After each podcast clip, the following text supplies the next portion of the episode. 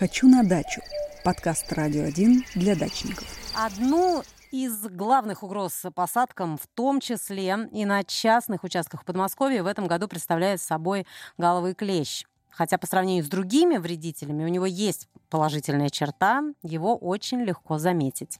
Листья больного растения покрываются красными бугорками. О том, чем он опасен и как с ним бороться, узнаем у биолога и агронома Михаила Воробьева. Михаил, здравствуйте. Здравствуйте. Михаил, какие растения чаще всего вот этот самый клещ поражает?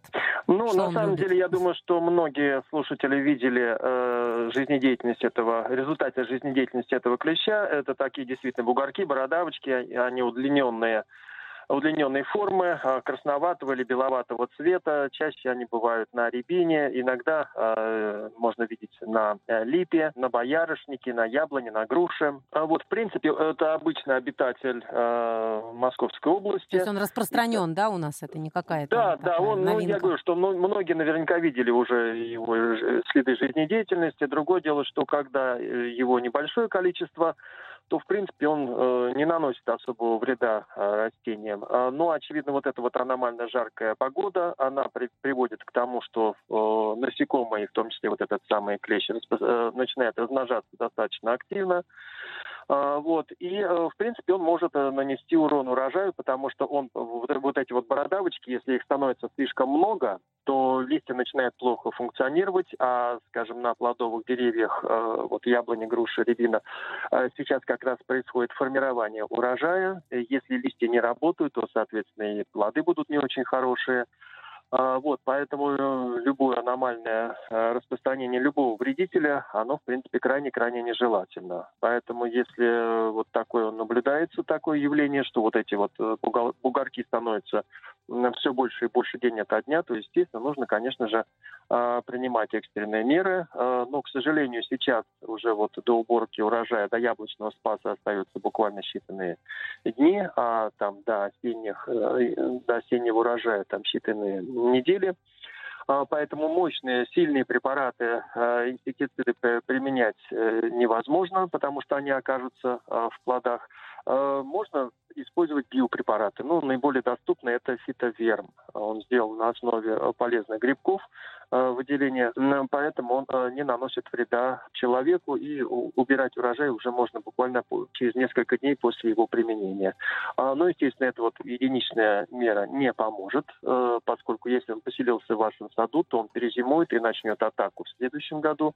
Поэтому в октябре после сбора урожая или в ноябре, если яблоки зимние нужно обработать уже мощными э, ядохимикатами типа фуфанона.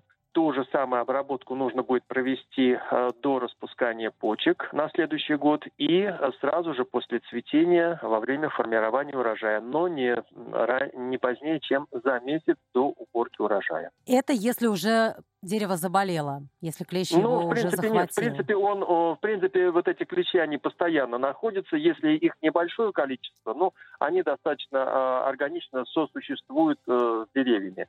Но если вот начинается прогрессирование, если начинается все листья покрываются вот этими бугорками, вот этими бородавочками, то тут, конечно же, уже нужно бить тревогу. А какая-то профилактика есть, Михаил, вот, чтобы предотвратить вообще попадание? Ну, профилактики, а, опять-таки, поскольку они э, не наносят обычно особого вреда. Ну, то же самое, как примерно тля. Она, в общем-то, тоже ведь нападает на яблони, на груши. Но, в принципе, деревья с ними справляются. И лишний раз химикатами опрыскивать свой э, сад, наверное, не стоит. Поэтому, если вот вы заметили, что началось э, вот такое активное размножение, тогда, конечно же, нужно принимать э, меры. А можно как- как-то предотвратить вот э, до того, как появятся на листьях вот эти красные бугорки? Э, ну, Вряд ли, вряд ли, поскольку мы можем только прогнозировать, что вот во время такой погоды жаркой, вот это вот начнется, значит, э, То есть его фактор риска, жаркая погода, это как раз-таки Да, ну это, в принципе, это, это, это стандартно. Если, если стоит жаркая погода, то активно размножаются насекомые.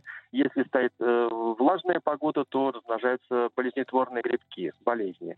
А вот, поэтому вот между Сцилой и Харибдой э, постоянно вынуждены э, лавировать э, садоводы, выращивая урожай. Михаил, а есть еще какие-то вредители, которые вот сейчас э, активизируются в этот период и которые могут тоже повредить урожаю? Ну, в принципе, нет. В принципе, наверное, нет, поскольку основная часть вредителей в первой половине лета, значит, вредит, а сейчас уже происходит у них уже на самом деле э, Уже все навредили, да, кто мог? Да, в принципе, долгоносики все, и э, паутинные клещи, которые были. Ну, вот, в принципе, вот э, они уже как бы от, отходят. Ну вот, э, поскольку э, галловый клещ, он такой постоянно размножающийся, ну вот он на такой волне, он начинает э, размножаться. Спасибо, Михаил. У меня на связи был биолог и агроном Михаил Воробьев. Говорили мы о том, как бороться с галовым клещом, который сейчас активизировался в Московской области из-за жаркой погоды и представляет одну из главных угроз посадкам, в том числе и на частных участках.